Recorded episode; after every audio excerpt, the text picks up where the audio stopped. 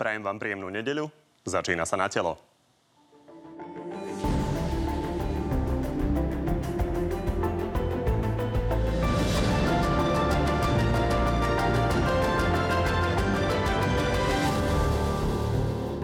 Boj s koronakrízou sa presúva z nemocníc do firiem. Opozícia kritizuje vládu za pomalú pomoc ekonomike. Vážený, toto je taká kríza, ktorú si možno ešte nevieme ani predstaviť. Matovičov kabinet sa ale bráni, že za pomalý nábeh môžu aj samotné firmy. Keď si požiada podnikatelia iba o ich žiadosti, no tak mám im teraz posielať peniaze, ktoré si nepýtajú? Smer zápasí s kauzami. Mária Trošková intenzívne komunikovala s Antonínom Badalom aj počas práce na úrade vlády. A ja nebudem komentovať súkromný rozhovor dvoch ľudí. Aj o tom už s dnešnými hostiami.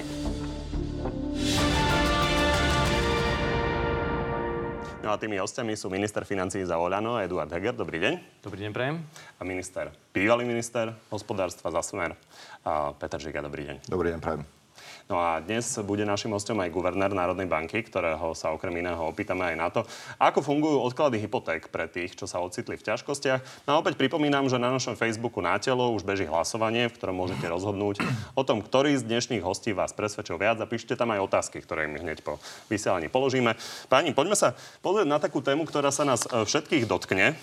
A to je nedelný predaj. A bola diskusia o tom, že nedelný predaj bude vlastne zastavený iba počas koronakrízy. Igor Matovič tu v tomto štúdiu povedal, že toto je dohoda z SAS, ale aktuálne výroky sú tieto. Pán premiér ma ubezpečil, že budú zavreté iba počas e, mimoriadného stavu. Nedelu nechajme čas pre rodiny, podporme domáci cestovný ruch a ľudia to, čo si chceli kúpiť, si kúpia buď v sobotu alebo v pondelok. Verím, že slovo premiéra Slovenskej republiky platí. Pán Hager neplatí?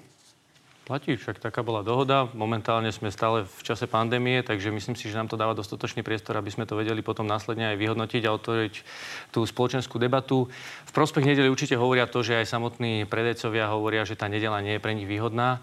Takže hovoria v, pr- v prospech zavretých nedel hovoria mnohí aj zamestnanci, ale samozrejme je to veľká, veľké rozhodnutie, ktoré treba urobiť uh. No vy ste povedali, že platí. Na druhej strane Igor Matovič povedal v tomto vyjadrení niečo diametrálne iné ako to, čo povedal tu v štúdiu. Takže ako platí? Zdá sa, že smerujeme k tomu, že tie nedele budú zatvorené? E, nie, nie. Igor Matovič povedal svoj názor na nedele a to je, myslím si, že dôležité. Treba názory určite komunikovať, ale ako som povedal, tá diskusia sa vyvíja. Momentálne sme dohodnutí na tom, že platí len počas pandémie.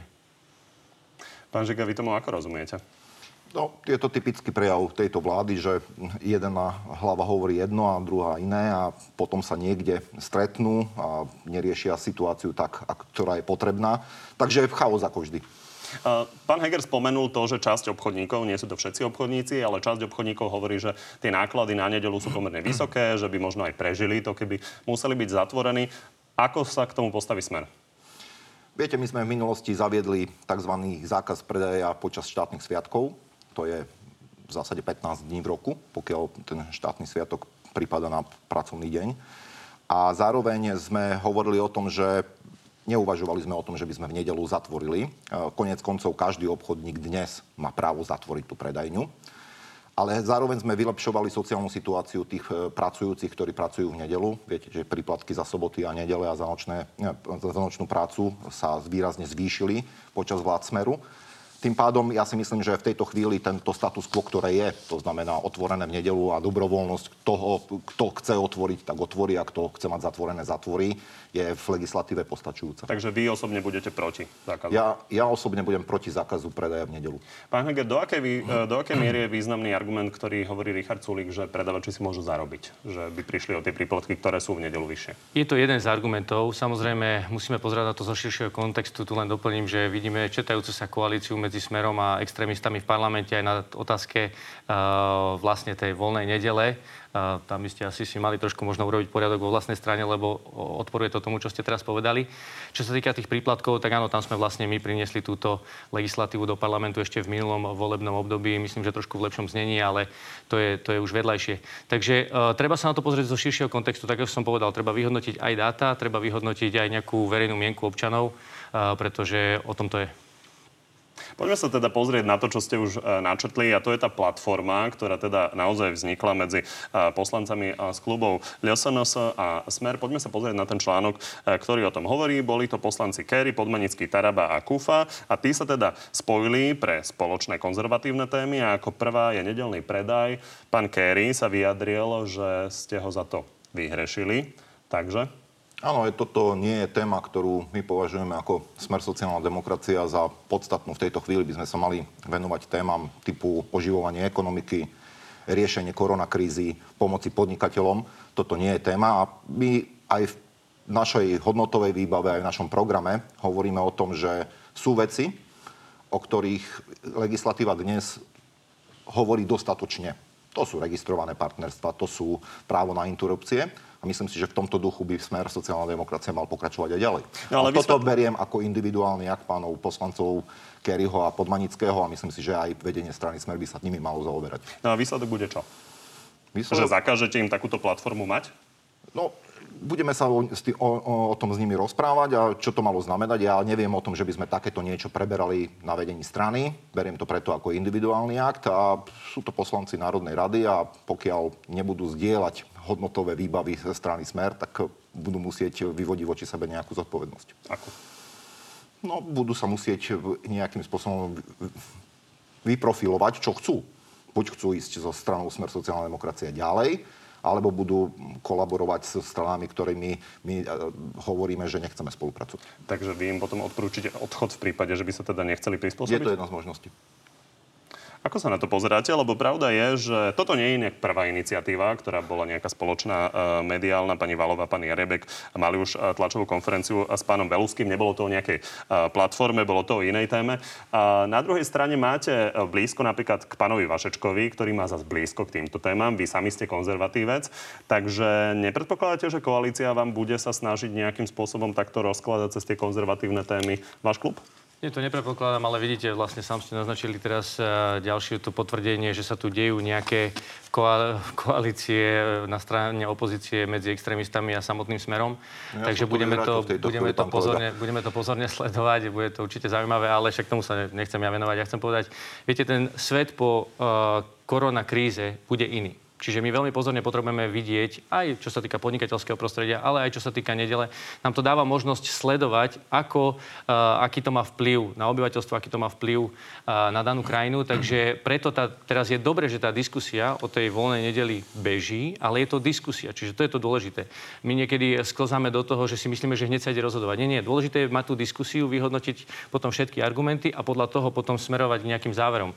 Dohoda je, že Tie počas... slova Igora Matoviča vyzneli pomerne jasne. Ale ale ja s Igorom Matovičom hovorím pravidelne, čiže áno, to bol jasný názor Igora Matoviča. A on je tým povestný, ja som tiež tým povestný, že áno, som za, uh, za voľnú nedelu, ale teraz sme v nejakej vláde, máme nejakú zodpovednosť Čiže tá diskusia sa tu bude viesť.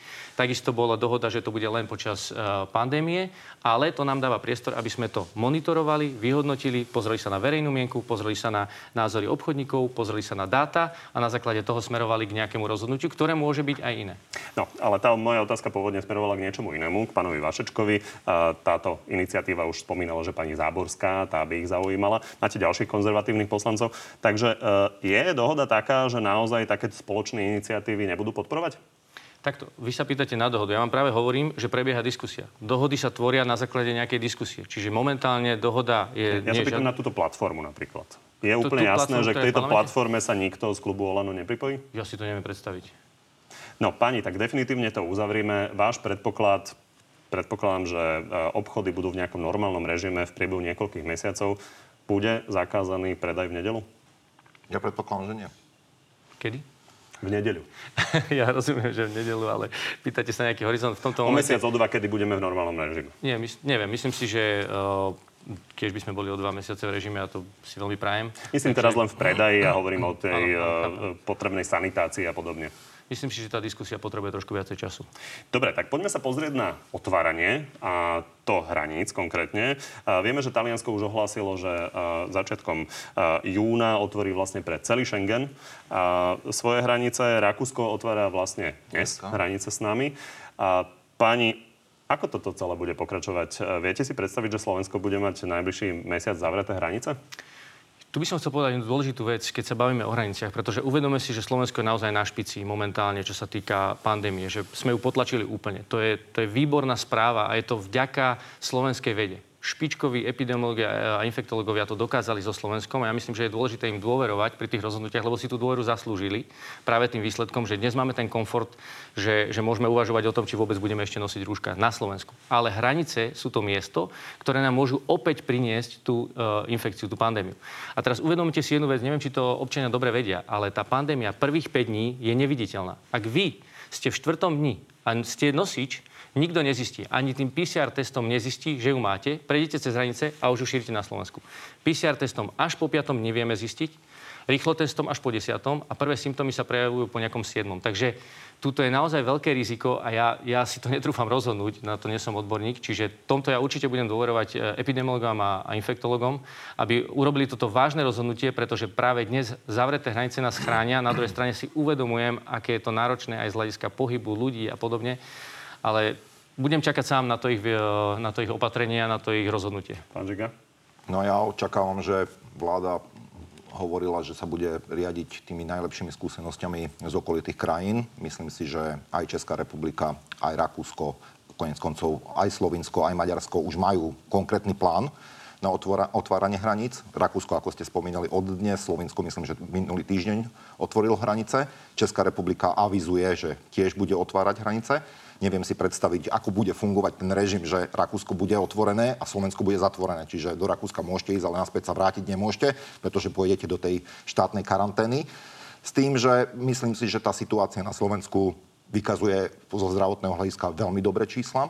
A v prípade, že sa chceme venovať ekonomike a že sa chceme pozrieť aj na ekonomické čísla, lebo toto bude najvyš, najväčší problém pre nasledujúce obdobie, budú musieť byť tie hranice otvorené. Pán Heger chcel reagovať. Poďme sa len pozrieť na tie dáta, ktoré ste obaja spomínali. A toto je počet nakazených na Slovensku za posledných 10 dní.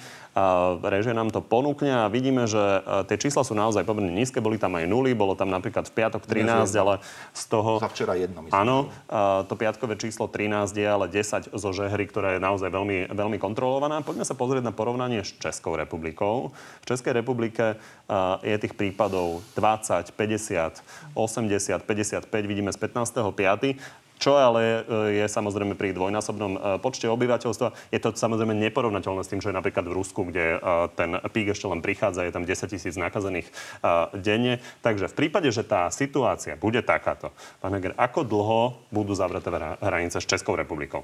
Dôležité je dva faktory. Jeden je to, aká je práve tá nakazenosť v okolitých krajinách. Vidíme, že v okolitých krajinách to pekne stúpa, čiže tam sa otvára uh, celkom tá cesta na to, aby sme mohli si otvoriť tie hranice. Klesa. Druhá vec je... Uh, klesa. Pardon, klesa.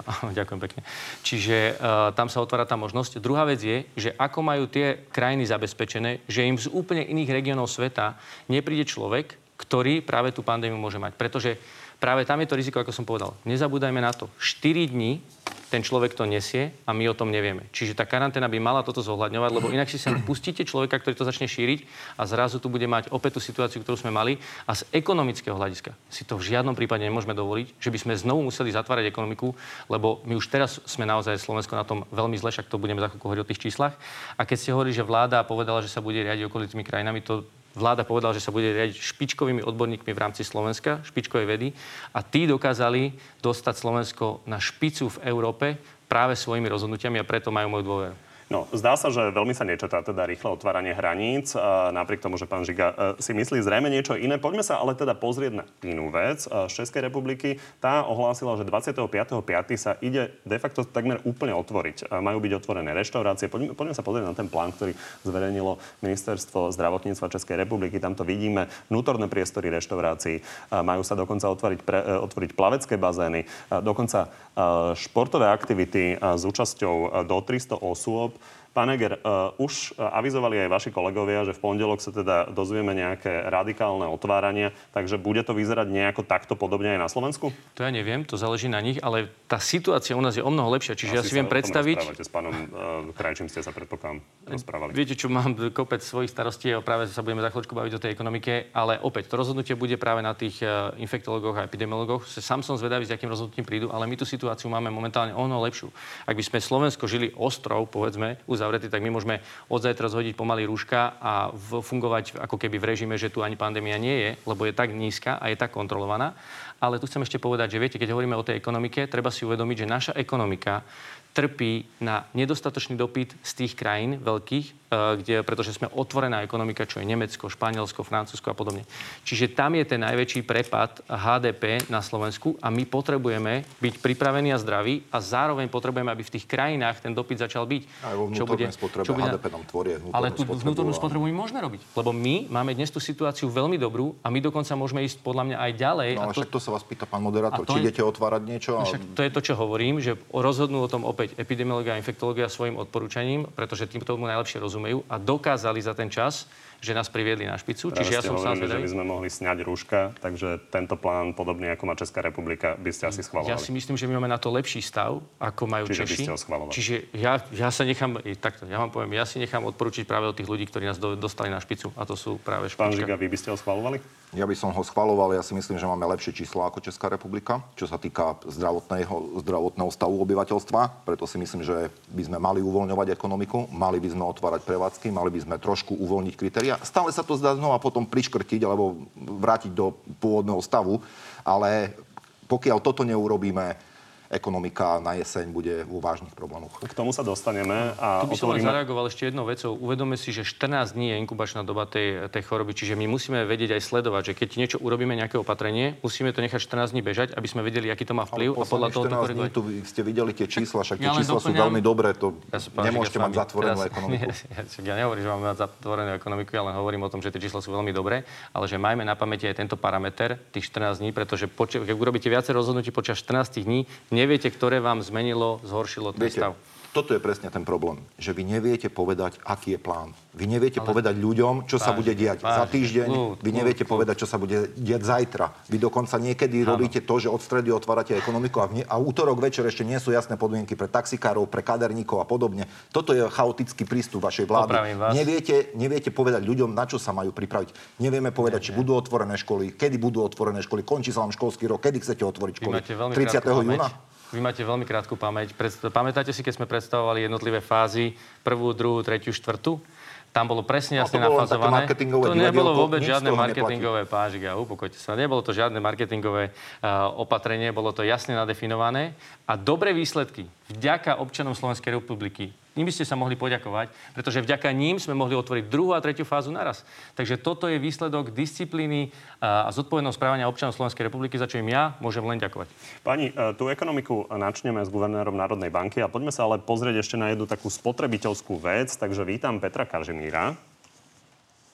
Dobrý deň. Dobrý deň všetkým.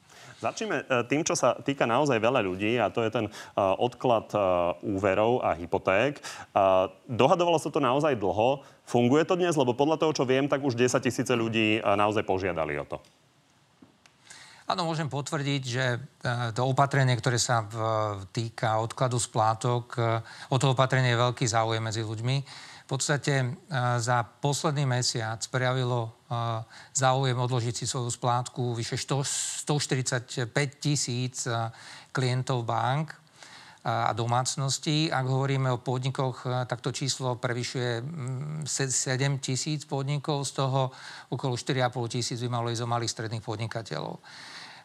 Viete, pamätáte si veľmi dobre, že toto opatrenie v podstate, aj keď bolo dlho pripravované, tak tak e, začal fungovať zo dňa na deň. Tu treba pochváliť aj klientov bank, aj komerčné banky, že zvládli ten nával v 10 tisícoch e, v posledných týždňoch.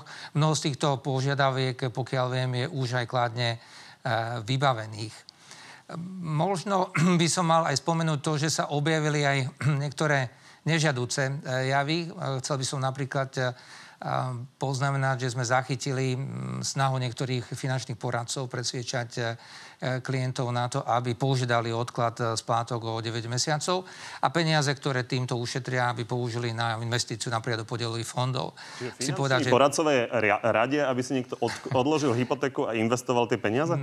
Chcem povedať, že sa nájdú aj takí finanční poradcovia. Tu treba proste prizvukovať ľuďom, že toto nie je žiadny obed zadarmo, že je to len odklad splátok v čase, za ktorý nakoniec bude treba zaplatiť. Takže každý si to bude musieť rozmyslieť a každý mal aj zvážiť, či, či takúto možnosť využije.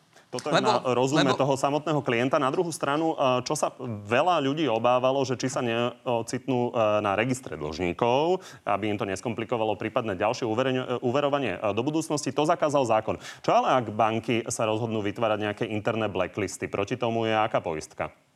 Ja si myslím, že e, toto, e, toto opatrenie bolo naozaj dobre pripravené aj legislatívne a aj dobre funguje. Ale samozrejme, aj na strane klientov, aj na strane bank e, sú len ľudia a môžu sa nájsť niektoré chyby. Tu treba povedať, že Národná banka Slovenska monitoruje všetky, všetky podnety, ktoré prichádzajú zo strany klientov. Zatiaľ ich nie je veľa ale uh, treba poznamenať, že ľudia by si mali všímať uh, to, ako sa k ním uh, banka uh, správa po tom, čo im bol schválený odklad uh, splátok, uh, pretože uh, zo zákona je v podstate zakázané, aby banka znížila kreditné kreditné hodnotenie toho, ktorého klienta. Ak by sa to um, napriek tomu stalo, budete to pokutovať? Ak, ak by sa to napriek tomu stalo, tak, e, tak v takom prípade potrebuje najprv sa o tom dozvedieť. To znamená, vyzývame všetkých klientov bank, či sú to fyzické osoby alebo podnikatelia, aby pri akomkoľvek podozrení sa obrátili na Národnú banku Slovenska. Každým podnetom sa zaoberáme a budeme zaoberať. A je tam aj e, samozrejme možnosť pokuty až do konca do milióna eur. Takže nie je to nejaká záležitosť, ktorú by mohli, mohli banky brať na ľahkú na, na akú vážnosť. Pozrime sa teraz na ekonomiku ako takú. Je treba povedať, že vy malujete pomerne čierne scenáre. Na druhej strane tie prvé čísla, ktoré sa objavujú napríklad aj zo strany štatistického úradu o nezamestnanosti, zatiaľ také čierne nie sú. Takže je ten problém zatiaľ skrytý a v lete máme čakať nejaké nepríjemné správy? No, e, ja vám z vašej otázky trošku cítim taký optimizmus, ja vám ho závidím. Keď som nemal ruško, tak by ste videli taký trpký úsmev na mojej tvári, pretože aj tie čísla, ktoré sme, ktoré sme videli a počuli minulý týždeň za prvý štvrtok, za január, február, marec, sú takým trpkým prededlom pred hladným chodom a tým chodom a, bude druhý štvrtok, v ktorom práve reálne žijeme. Treba si uvedomiť, že, že čísla za prvý štvrtok zahrňajú v podstate len dva týždne skutočného uzavretia ekonomiky, ktoré nastalo v piatok 13. marca, ak si dobre pamätám. A uh, už aj, aj pri týchto podmienkách sa výsledky um, ekonomického rastu Slovenska dostali medzi najhoršie 3-4 uh, v Európe. V Európe spolu s Francúzskom, Španielskom a Talianskom. Tu je vedieť obrovský vplyv uh, výpadku zahraničného dopytu už v prvom roku, tak ako to hovoril pán minister um, Heger. Ale treba, treba si uh, asi začať, začať sa proste pripravovať psychicky aj na to, že možno na celoročnej báze pri týchto číslach, ktoré aj nás negatívne prekvapili za prvý rok, že možno budeme musieť uvažovať o celkovej recesii, spomalení ekonomiky v tomto roku v dvojcifernom čísle. A my predložíme vlastnú predikciu niekedy na začiatku júna, ale tie informácie, ktoré prichádzajú, bohužiaľ, nie sú dobré. Treba si uvedomiť, že oživenie ekonomiky nespadne e, z neba že um, to musí byť výsledkom úsilia všetkých zainteresovaných. Že tu teraz nie je priestor, alebo je tu veľmi malý priestor na politikárčenie. Je tu skôr uh, priestor na obrovskú spoluprácu, na to, aby sme všetci dali hlavy dohromady a uh, aby sme možno nehľadali vyníka, aby sme sa, aby sme sa uh, možno vrátili z kratšej cesty, ak sa urobí nejaká, nejaká chyba pri oživení ekonomiky obrovskú úlohu e, budú zohrávať komerčné banky, pretože množstvo firiem, ktorým, e, ktorým e, úplne logicky vypadli príjmy, v zásade sú zdravé, majú svoj prirodzený dopyt, ale teraz nastal, nastal čas, keď potrebujú vlastne preklanovací úver. A preto všetci veľmi, veľmi čakajú na legislatívnu podobu a skutočné fungovanie garančných schém. Pretože... Dvojciferný prepad, vyše 10% to bude naozaj nepríjemné, ak sa to naozaj naplní. Tak poďme si to teraz rozobrať. Veľmi pekne ďakujem guvernérovi Národnej banky Petrovi Kažmírovi. Krásnu nedelu všetkým. Pani, to by bolo asi nepríjemné, vyše 10-percentný prepad ekonomiky. Pozrite sa, my si to nevyberieme. Tá situácia tu je. Ten prvý štvrtok ukazuje jasne uh, práve aj ten t- po, spomalenie na trhu automobilovom. Slovensko ako veľmi otvorená ekonomika, kde chrbtovou kosťou je práve automobilový priemysel, na to tvrdo dopláca. To je možno to, že nás dobiehajú, že tú ekonomiku nemáme rozšírenú o iné odvetvia, že sa nám nepodarilo naštartovať inovácie, aplikovaný a výskum a podobne. Čiže My sme, Slovensko na to dopadlo najtvrdšie za prvý štvrťrok. To, to je ako keby, uh, to číslo je zo všetkých krajín najhoršie. Uh, s tým sa budeme musieť popasovať. Nie je to však samozrejme uh, príčinené touto vládou, pretože sme nastúpili až 21. marca, takže to je ako keby, ako sa vyvíjala tá samotná ekonomika ešte predtým. Pandémia to ešte, ešte pritvrdila, takže preto ja hovorím veľmi často, že zdravé verejné financie bude vecou národnej cti pretože nebudeme mať euro na zvyš a každý sa bude musieť zaujímať o to, aby sme každé euro investovali dobre. A preto aj boj proti korupcii bude vecou národnej cti, pretože vieme, že korupcia v skutočnosti odsáva peniaze zo štátnych peňazí, čo sú peniaze občanov. Takže ja by som chcel aj na tomto mieste vyzvať naozaj, aby aj ľudia, ak, ak sa dostanú do kontaktu s akoukoľvek korupciou, aby na to poukazovali, aby sme o tom hovorili, aby sme proti tomu bojovali o mnoho viac, pretože každé euro budeme potrebovať pre záchranu ekonomiky. Tých eur je veľmi málo a toto bude veľká výzva. Dostaneme, dostaneme sa k tým riešeniam. Povedzte nám ale, páni, aby sme vedeli, čo čakať, lebo keď ľudia vidia napríklad, že sa otvára jedna automobilka za druhou, tak naozaj asi majú pocit, že by mohlo prísť nejaké rýchle oživenie. Ale z toho, čo hovorí guvernér Národnej banky, tak uh, to tak zrejme nebude. Akú čakáte nezamestnanosť na Vianoce? Tie automobilky sa otvárajú, ale z toho, čo aj my s nimi komunikujeme, a komunikujeme veľmi intenzívne aj v rámci ekonomického krizového štábu, kde sú aj zástupcovia práve uh, automobiliek, hovoria, že už vedeli si poradiť s tým uh, um, pardon, do, dodávateľskými sieťami, pretože mali problém, že mnohých dodávateľov mali v Taliansku, to bolo vypnuté. Toto už vyriešili, ale majú ešte stále problém s tým uh, odbytom na tých veľkých trhoch, takže na to čakáme, ako sa vyvinú. Ja som aj teraz telefonoval s viacerými, sme mali video hovor s ministrami financí po celej Európe zápasia. Zápasia s tým, že tie čísla sú stále vysoké a nevedia ako keby ten odbyt rozbehnúť. Nemecko chystá veľký program e, na podporu aj automobilového priemyslu, čo by mohla byť dobrá správa pre Slovensko, pretože sme na nich e, výrazne naviazaní. S tou nezamestnanosťou ja budem rád, ak sa nám podarí tú nezamestnanosť udržať čo najnižšiu, jednocifernú, ale samozrejme musíme to veľmi pozorne monitorovať a robíme všetko preto, aj tie opatrenia, ktoré robíme, boli na udržanie zamestnanosti, aby práve firmy vedeli nabehnúť, keď tie veľké krajiny sa otvoria veľké krajiny sa zatiaľ ešte neotvárajú. Ten dopyt stále neprichádza a tam ho čakáme. Pán Žiga? Je treba povedať, že za ten prvý kvartál tie čísla minus 3,9 pokles HDP je výrazné číslo a je druhé najnižšie v Európe po Francúzsku. A to, ako povedal správne pán guvernér Národnej banky, to sme boli vypnutí len od 16. marca, to znamená dva týždne. Najväčší vplyv bude mať pravdepodobne druhý a tretí kvartál na, vý, na vývoj verejných financií a na vývoj rastu HDP v tomto roku. Ja vnímam, že keď bola teraz vypnutá ekonomika, veľké automobilky, ja neviem, Volkswagen vypínal sa mi zda 16. alebo 17.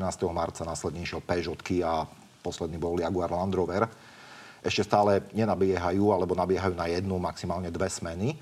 Videli ste v Nemecku, že Volkswagen ohlásil e, otvorenie fabriky a po týždni musel naspäť sa vrátiť do zamrazeného stavu, pretože naozaj ten odbyt je slabý čo bude znamenať podľa mňa pre našu ekonomiku minus 12% poklesu HDP.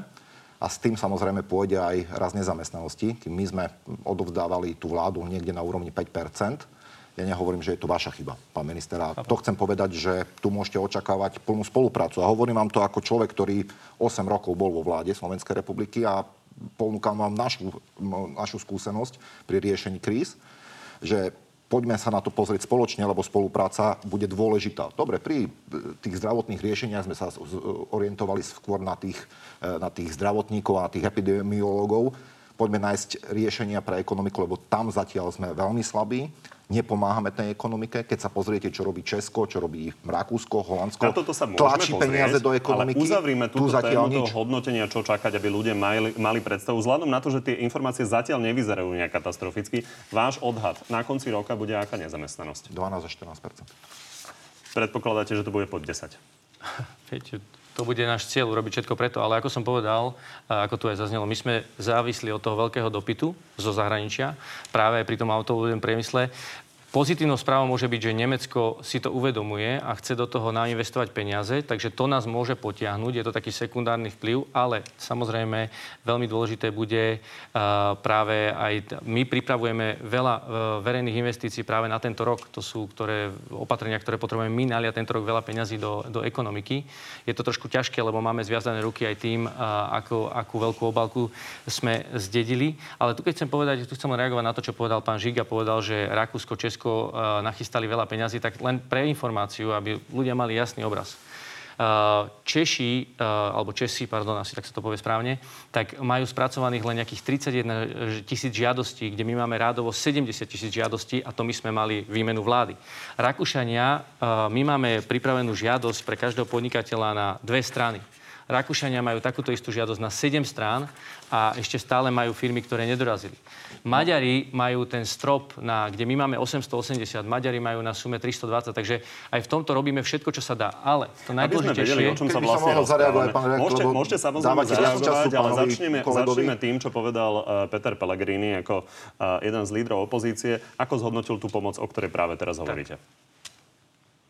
Ide o najpomalšiu, najslabšiu a najkomplikovanejšiu pomoc v rámci všetkých okolitých krajín.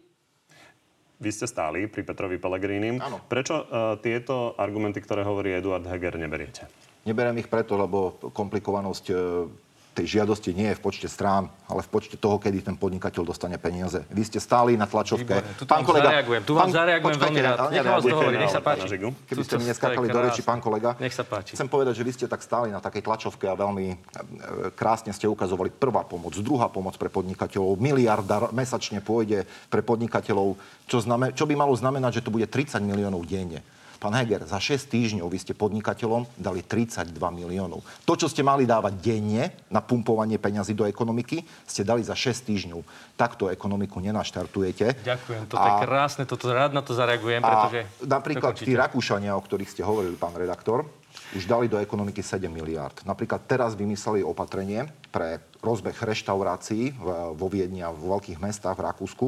500 miliónov eur idú dať pomocou šekov alebo takých voucherov pre rodiny, aby išli obedovať do viedenských reštaurácií po 25 a 50 eur. Nič také sme nevideli. Podpora cestovného ruchu úplne slabá. Vôbec sa minuli všetky opatrenia, ktoré, ktoré ste cieľu, ktoré ste prijali. Je to to nehovorím ja, pán kolega, to nehovorím ja. Ja neviem, ja vy žijete asi, dokončiť, ja žijete asi v tej bubline, v tej vláde, nestretávate sa s podnikateľmi. Sú podnikatelia na Slovensku, ktorí majú svoje prevádzky aj v Čechách. podnikateľmi ste aj v Čechách. A tí hovoria, nechajte ma dohovoriť, nestačte mi dohovoriť. na otázku. S veľa podnikateľmi hovoria mi, hovoria mi o tom, že v Čechách už ani nevedia, že za marec a apríl majú peniaze na účte. U nás je tak komplikované, sú, sú tak komplikované tie žiadosti. Pán kolega, tak sa ukludnite. Ja vám hovorím, ja že podnikatelia, ktorí podnikajú zavádzať, aj na zavádzať dokáže každý. Nie, nezavádzam. No, hovorím vám to tak. Keď vám podnikatelia na Slovensku vedieť. ešte sa nedočkali pomoci. Dokonca je to tak, že ani nemajú ochotu tie Áno. komplikované žiadosti Jasne. vyplňať, pretože aby udržali pracovné aby miesto, musia sa stretnúť s takou byrokraciou, o ktorej som vám hovoril už pred 6 týždňami, že to bude komplikované, že nemáte na to kapacity, Jednoducho mali ste to úplne inak robiť, nie komplikovane. 10% zvýšenie tržieb, 15% zvýšenie tržieb, taká možnosť, taká možnosť. Radšej prepustia tých ľudí. Pán Heger, je pravda, že vy ste reagovali napríklad, že robia na starých softvéroch tí pracovníci, že za to môže napríklad e, Peter Pellegrini, ktorý bol digitálny líder, že podnikatelia pomaly žiadajú. Na druhej strane, vy ste sa stretli s nejakým nadšením zo strany podnikateľov, že to naozaj ide rýchlo? Stretli sme sa, poviem vám presne, s čím sme sa stretli, pretože máme pravidelne ekonomický krízový štáb, na ktorý chodia zástupcovia všetkých zamestnávateľov, veľkých zamestnávateľov zamestnávateľských zväzov. Je tam aso- asociácia AZZ, APZ, priemyselných zväzov, Republiková únia zamestnávateľov, sú tam aj uh, Konfederácia odborových zväzov. Chcete povedať, že sú spokojní. Teraz vám poviem, teraz vám poviem, čo hovoria. Hovoria dve veci. Jedno, uh, a toto je, presne ste to povedali, že tá pomoc ide pomalá a podobne. Tak doplácame, pán kolega, počúvajte veľmi pozorne, aj občania, počúvajte veľmi pozorne. Tie pracovničky pracujú na softveri, štyroch softverov, aby spracovali žiadosť kým ju spracujú, musia to preda, pre, preťukávať z jedného softveru do druhého, kde najmladší je 10 ročný. Ja sa pýtam, kam išli tie miliardy no, na informatizáciu, no, však... keď na sociálnej poisťovni a pani p- pracovníčky úradov práce musia takýmto spôsobom spracovať. Toto spomaluje tú celú žiadosť. A poviem vám, viete prečo? Pán kolega, počkajte, teraz neskačte vy do reči. Teraz vy neskačte. Nie, nie, nie, počkajte. Viete prečo tá žiadosť, prečo nemôžu podať podnikatelia, nemohli do 15.5. podať žiadosť za apríl? Viete prečo?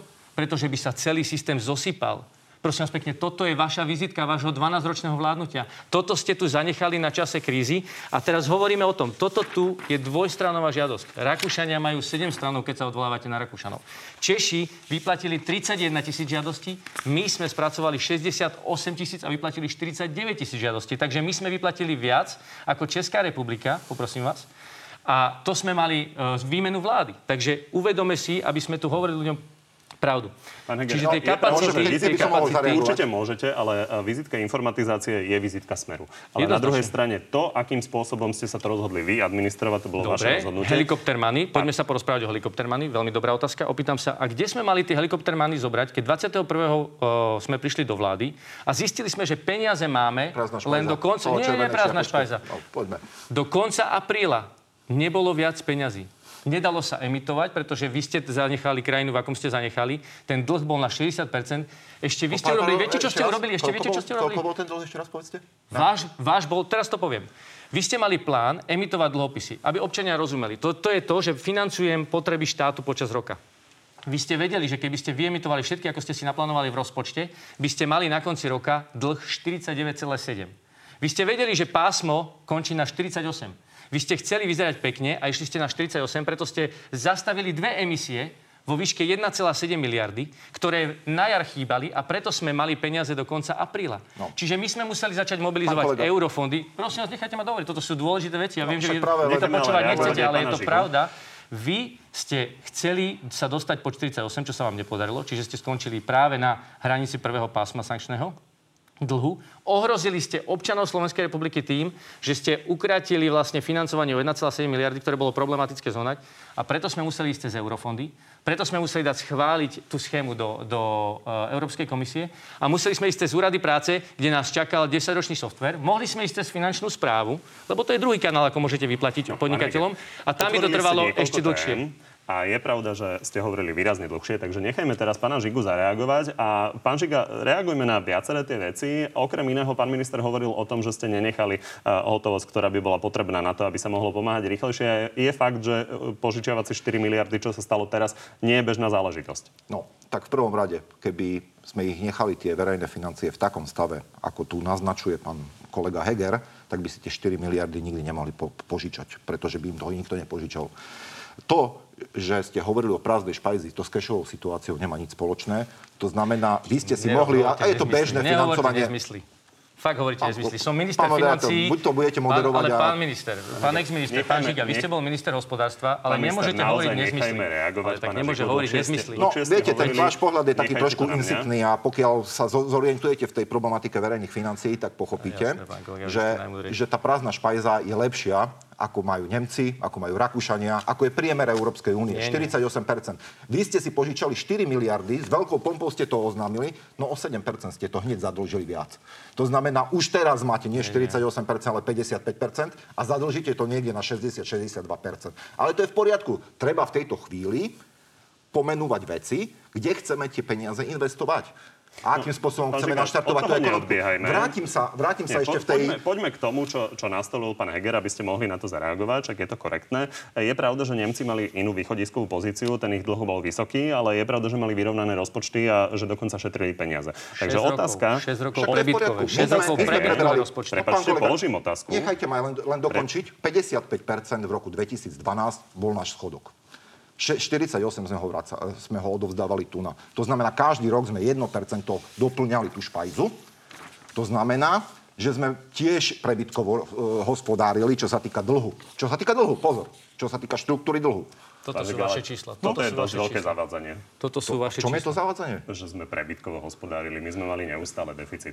No, To, mali, Tuto- toto mali, ekonomiky- mali, pozrite, pán mali sme Žiga. v roku 2017-2018 Tu vidíte, primárny prebytok. ste mali- Neviem, či viete, ako, Pán to je... Žiga, tuto sa pozrite deficity. Toto sú vaše deficity. Toto boli plánované, tie modré, tie červené. Chcete povedať, že sme, že sme neznižovali zadlženosť? To, Chcete povedať, že sme To chcem presne povedať. Pozrite sa, toto je zadlženosť Slovenská republika. Pozrite sa jednotlivé roky. Rástla No a, po- a prečo, rokom. prečo nie ste v, rokoch, kedy sme to znižovali Však zo 40... Však ale to je... tak toto to je, máte zlé číslo. Toto nemá zlé čísla, toto sú to sú absolútne absolút- to čísla. sú absolútne to sú čísla, ale v pomere ku, no, tak ďakujem HDP, pekne. Od ale- 22 miliard eur Viete, narastol dlh buď, za buď vás. si to naštudujte, pán Nie, nie, vy, vy si to naštudujte. vy Toto sú peniaze, o ktoré ste zadlžili občanov Slovenskej republiky. ale to a sa toto vždy robí aby sa ľudia nestratili v tých percentách a v tých miliardách, lebo samozrejme niečo iné sú percentá niečo iné sú hotové peniaze a skutočné peniaze miliardy. pán kolega? To Pán Kolega, hovorím o vašom hospodárení. Chcem sa len opýtať, Smeru. pán, Heger, ak dovolíte, chcem sa len opýtať, uh, váš predseda, pán Fico, hovorí, že ste to odovzdali tie verejné financie v perfektnej kondícii. Prečo máte pocit, že vlastne Opak hovoria Kotlebovci, opak hovoria všetky vládne strany, opak hovoria súkromní ekonomovia, verejní ekonomovia. Prečo máte pocit, že toto je jediný, kto to tvrdí je Smer? No, nie tvrdí to len Smer. Keď sa ešte? pozriete na pána Šramka, čo je predseda Rady pre rozpočtovú zodpovednosť, povedal, tá, tá špajza nie je úplne prázdna, mohlo to byť lepšie, ale 48% je 12. najlepšia ekonomika, alebo 12. najlepší dlh, ktorý Slovensko má oproti iným krajinám EÚ alebo eurozóny. Je to tak? No. Je to tak. Rozpočtová rada neustále, neustále zverejňovala rozpočtové semafory, že sú áno, červené. Áno, však oni mali ambíciu ísť na 40%. Dobre. Len potom by sa, počkajte, Nemôžete... nechajte ma dohovoriť. Potom by sme nemohli zvyšovať e, platy vo verejnej správe, zvyšovali sme ich o 20% zvyšovali sme platy učiteľov o 32% zvyšovali sme zdravotníkom, lekárom, zdravotným sestram. To je všetko na úkor toho. Áno, ten schodok mohol byť 40% alebo ten verejný dlh mohol byť 40% je 48 ale každopádne sme lepšie na tom ako iné okolité krajiny, tí 12 najlepší na, v Európe.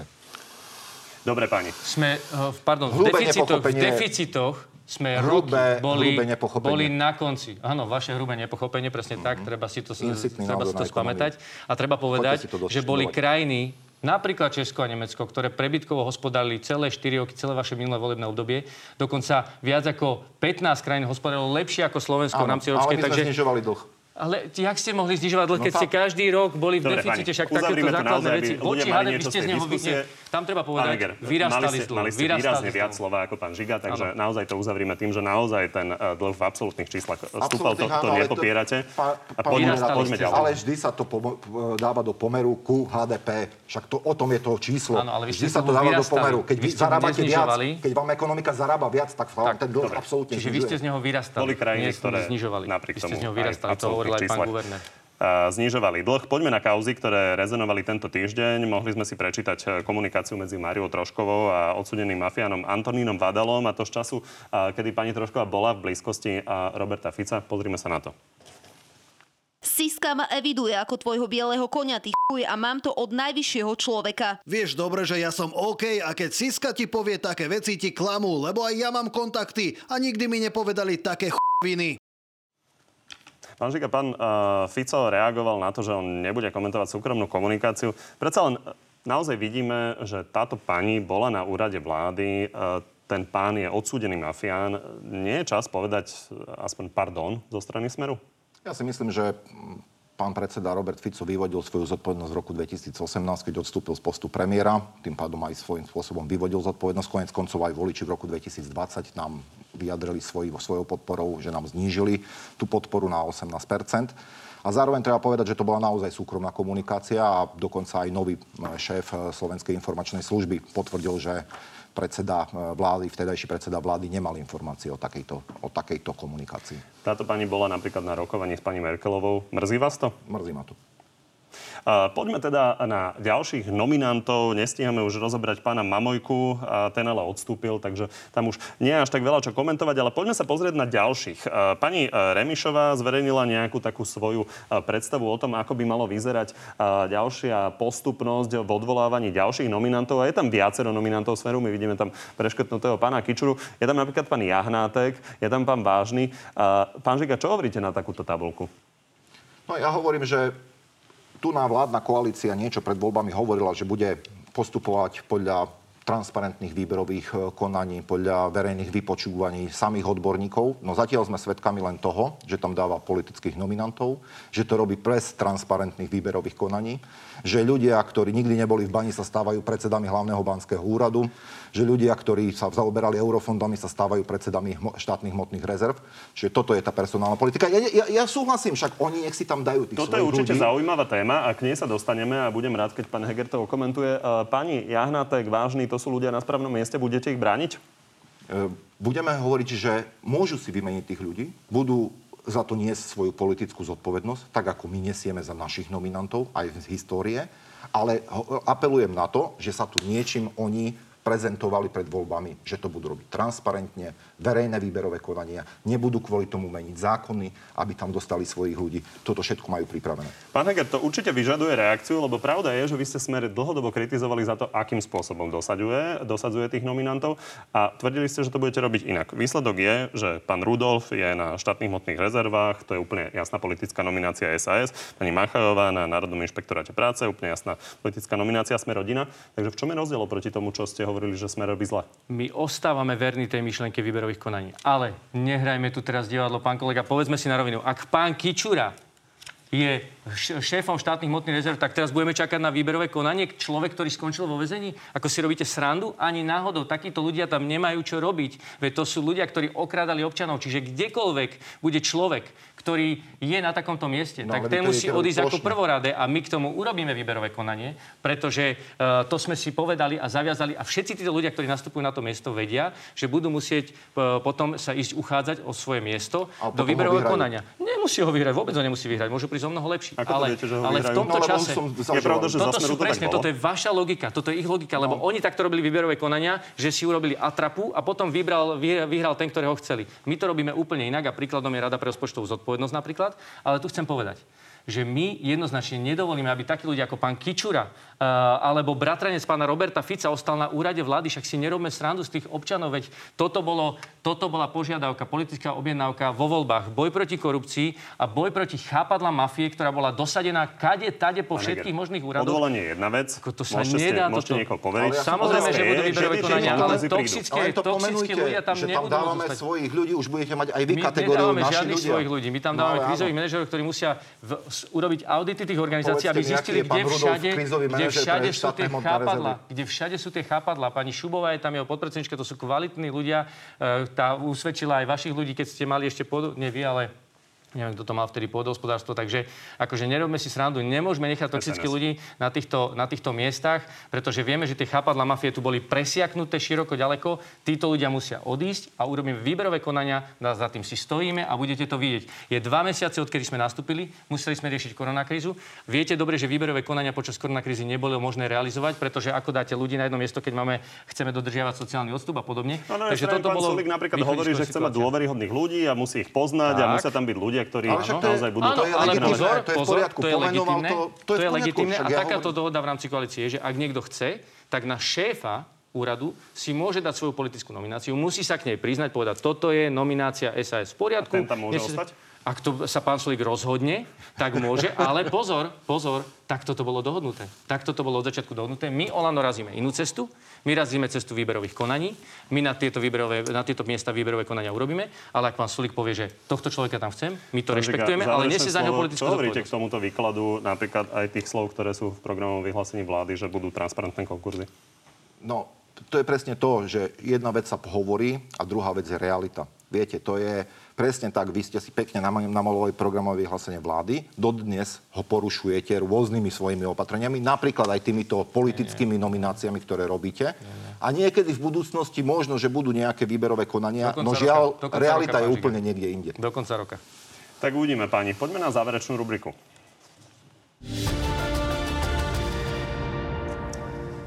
Pani, odpoviete mi áno, nie? Na tri otázky? Je to moja prvá skúsenosť, pokúsim sa. Jasné. Tak začneme vami, pán Heger. Ešte to neabsolvoval. Do programového vyhlásenia ste si napísali, že by ste chceli mať vyrovnaný rozpočet do roku 2024. Myslíte si, že ho dosiahnete skôr? Ak to bude možné, ak to kríza dovolí, myslím si, že ak počúvame tieto nové prognozy, obávam sa, že sa to nepodarí. Otázka na 13. dôchodky, ktoré na poslednú chvíľu schválila bývalá koalícia. Je jasné, že definitívne rozhodnuté nie. Vy ste ale minister financií. Takže budú podľa vás 13. dôchodky vyplatené v plnej výške? Opäť, Počúvame o tom, ako sa prepadá ekonomika, koľko bude peňazí. Dôchodcovia sú, vďaka Bohu, zatiaľ jediná uh, skupina ľudí, ktorá nebola tým zasiahnutá. Takže ja budeme musieť veľmi, veľmi uh, sa rozmýšľať nad tým, ako toto, ako toto spraviť, pretože neboli naplánované v rozpočte ani minulý rok na tento rok. Budú Takže, podľa vás dôchodky 13. vyplatené v plnej výške? Ja v tomto momente si to neviem predstaviť. Ústavný súd tento týždeň pozastavil účinnosť časti telekomunikačného zákona, ktorý Smer kritizoval. Bola chyba, že koalícia viac nepočúvala jeho argumenty? Ešte raz poprosím. Uh, ústavný súd pozastavil ano. účinnosť časti telekomunikačného zákona, to je to špicľovanie, aha, aha, aha. ako to nazýva Smer. Uh, Smer to kritizoval. Bola chyba, že koalícia viac nepočúvala argumenty Smeru? Nie, nemyslím si, že to bola chyba, lebo zoberme si tie okolnosti, to bolo veľmi dôležité práve kvôli tej karanténe. Dobre, takže... nemyslíte, musíme ísť naozaj v rámci uh, pravidel, áno, nie. Pán Žiga, podobná otázka. Štát v týchto dňoch spúšťa aplikáciu, ktorá má nahradiť povinnú štátnu karanténu. Máte vy osobne obavu, že táto bude zneužitá na špehovanie? trošku v širšom kontexte musím na toto odpovedať. Prvý zákon, ktorá vláda táto doniesla do parlamentu, bol zákon o špiclovaní. Už mesiac mal byť funkčná, mala byť funkčná tá aplikácia, aby sme zabezpečili tú inteligentnú karanténu. Nie sú zabezpečené všetky podmienky na to, aby, to znamená nie... Táto konkrétna aplikácia. Áno. Máte obavu? Mám obavu. Uh, Luboša Blahu napriek opakovaným pokusom nezvolili za šéfa ľudskoprávneho výboru. Mal by smer navrhnúť iného kandidáta? Áno. Uh, Peter Pellegrini už pripúšťa, že súboj o kreslo šéfa Smeru môže dopadnúť aj jeho odchodom. Je vylúčené, že by ste potom odišli s ním? Nie. Pani, tak vám ďakujem, že ste tu boli. Ďakujem pekne. Ďakujem pekne za pozvanie. Peknú nedelu prajeme. Peknú nedelu. No a že ste boli s nami, ďakujem aj vám. Vidíme sa opäť o týždeň. Dovtedy nás nájdete na našom Facebooku na telo, kde už o chvíľu pribudnú aj odpovede oboch hostí na vaše vlastné otázky. Prajem vám ešte príjemný zvyšok nedele.